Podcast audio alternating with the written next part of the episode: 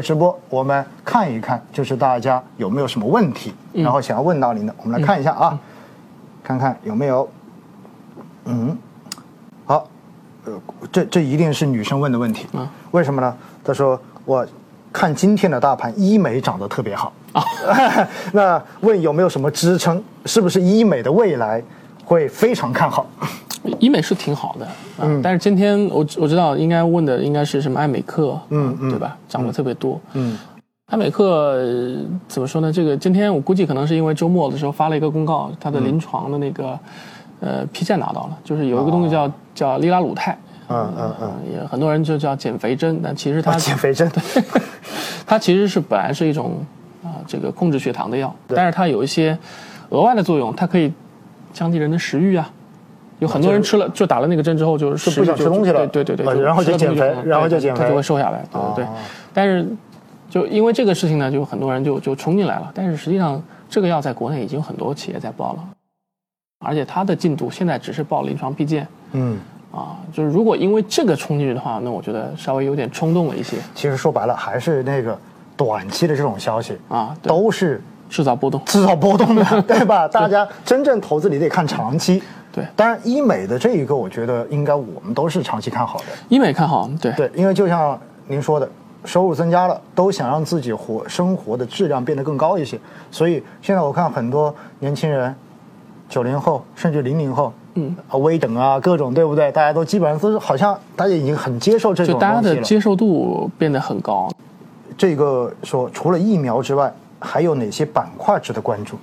嗯，板块我觉得解决没解没被解决的这个临床需求的，包括这个创新的医疗设备、创新医疗设备、医疗器械、创新药，其实都是的。哦啊就是说白了，就是有空白要等着去填补的。对对对，一些改善性需求的这个这个这个产品或者说服务，比如说这个，就像刚才说的这个医美，姑娘想漂亮，嗯，对吧？小朋友想长身高，啊，牙不齐的想变得整齐，对对，近视的想变得不近视，对吧？这种都属于改善性需求。那这部分呢，它一般来讲，嗯，跟医保的关系不是特别特别大，因为它改善性需求不是保基本的，不是保生存权的。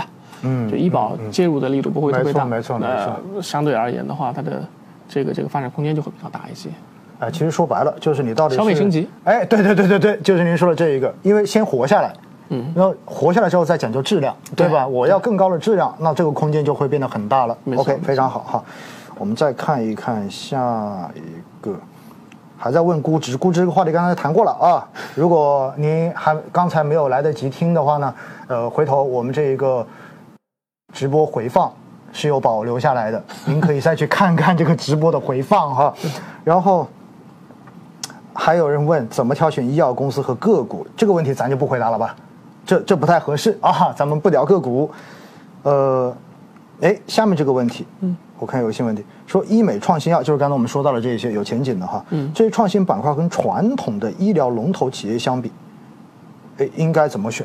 或者说，或者怎么看吧，就是这种传统的这种医疗的龙头公司跟这一些创新的，呃，创新企业很多的时候，它是比如说这个这个创始人在某一领域里边有比较深厚的技术积累，比如从海外回来或者从大公司里面回来，嗯，自己有些技术，嗯啊，就是有核心竞争力了，这叫做对对对对。但是它的可能在这个比如说产品报批，在临床设计和这个这个这个组织。和最后这个包括产品获批之后上市销售方面，它可能跟原传统这种大公司相比还有一定的差距。那很多公司呢，在这个这个这方面呢啊，也在不断的补补齐自己的这个过去的这个短板，然后花了很多的精力，花了很多钱去把这些资源也都聚在手里边。但是整体上而言呢，以前的传统这些大的呃这个这个药品的龙头公司，在这些领域里边还是有优势的。嗯，所以我们估计嗯。未来几年也会慢慢的看到，呃，这些国内的这些传统的这些大的药企啊，通过这个这个这个 licensing 也罢，通过并购也罢，嗯，不断的去把这个这个呃小的这个这个企业收到收过来收到自己里边来，嗯，啊，这是一个。第二个呢，也有可能就出现一个情况，就是这些很多的企业因为科创板，这小的这些 biotech 就可能上市。啊，所以我觉得两个都会迎来比较不错的发展吧。但是归根结底，其实还是看你的这个东西到底能不能做出来，能不能够满足临床的需求。能够满足临床需求的，无论是你被人收了，还是你自己上市，其实都都是 OK 的，都是有投资价值的。其实说起来，所以哈，大家就记得医药在很大程度上面，在尤其是创新这一块，它跟科技是。其实它就属于科技，它就是它就是科技的一个部分。对，我觉得挺有意思的，就是大家一般来讲说科技啊，包括这个我们原来同事肖瑞锦，他有个科技基金买了一些医药股，嗯，呃，很多人觉得就觉得不理解，对吧？为什么买科技买买你你科技基金为什么买医药股啊？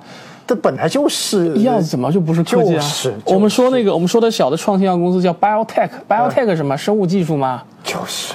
所以，所以，所以，我觉得确实哈，大家都原来把这个科技就定义只有半导体，只有电子才叫科技。他就感觉一看到这种冷冰冰的啊，这种物质类的，他就认为是科技。然后涉及到哎，你一说医药，哎，感觉跟人相关的，他就觉得这个东西不叫科技了，您知道吗？对。所以这两者本身就是融合的，是。因为你只有高科技的这种手段，你才能够有创新出来嘛。对。而且现在说白了，人体用的这种药或者什么医疗，都是从。一个科技的这种或者说理论框架下面对吧？生化角度，然后再去做相应的这种调整，所以它两者本来就是密不可分的。没错。呃，当然，你如果说哦做个口罩，这个跟科技没关，那那确实是没关，对不对？但是大部分的这种创新的这种医药公司企业，就好像我们平时说的军工也是一样的。很多人一说军工啊，就觉得应该是武器，对不对？我说也不对呀，这。军工也有很多就是科技公司，那个很多高科技类的东西都是从军品衍衍生出来的。尤其是像美国，对吧？当时上世纪九十年代为什么会有一波科技的浪潮？就是因为当时的这种军军用技术，然后向民用去转变嘛。我们现在说的这个通信技术，对吧？最早时不都是从军用的里边来？包括 GPS 这一种，不都是军用的吗？所以大家就知道了，我们平时去看这些东西哈，我们要更加宏观的去看，你要了解整个的一个构架。而且在投资的过程中间，我们一直强调的还是要长期。很多细节的东西，作为普通投资者，我们第一没有那个专业水平，第二没有那个时间，更重要的第三是没有那个资源，你可以去了解到背后的一些东西。那这些东西你就不如去相信专业机构跟基金经理，让他们帮你来解决问题就 OK 了。你自己只做一件事情，那就是选你所相信的这个赛道。而且坚信你自己所相信的这个东西。呃，很多人经常问我说：“哇，这个基金经理以前业绩看的挺好的，我买了之后怎么业绩就是不好了？”我后来一般就是怎么回应呢？我我我现在一般啊，常用的回复的句式就是：第一，你先问问自己当时你为什么会买；对。第二，如果你相信它，请深信，就不要管短期了，因为很多时候这一种心态上面的不成熟，反而会造成就是你可能选了真正的是很好的一个产品。但是产品赚钱了，你就是赚不到钱，因为你不断的在错误的时间点做了错误的动作，导致最后这样的结果。所以哈，我建议大家，真的像我一样，如果你看好医疗行业的未来，医药行业的未来，你也认同这个赛道未来的机会是长期存在的，其实就像我一样。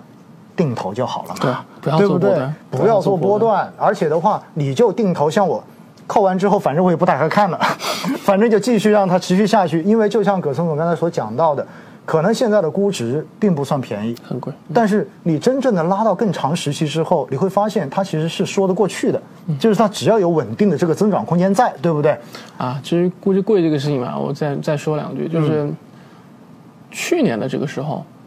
很多人也在问同样的问题，因为估值贵这个事情，因为价格也不断的在变化，市场也不断的在变化，它盈利还在增长。对的，对的。而且到最后呢，正像葛总之前所讲到的，你会发现整个行业中间，慢慢的就会向那些龙头去集中，对吧？真正有实力的那些公司，比如说像您刚才说的，它有可能会用并购的方式。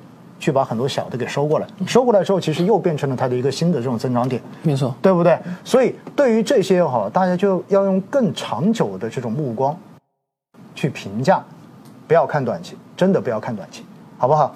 好，那我看时间应该已经差不多了哈，非常感谢。葛总，然后今天来到我们的直播室跟大家来聊。我觉得跟葛总聊天的话，大家应该可以对于整个医药行业，包括几个热点相关的话题，都有了非常深入的了解。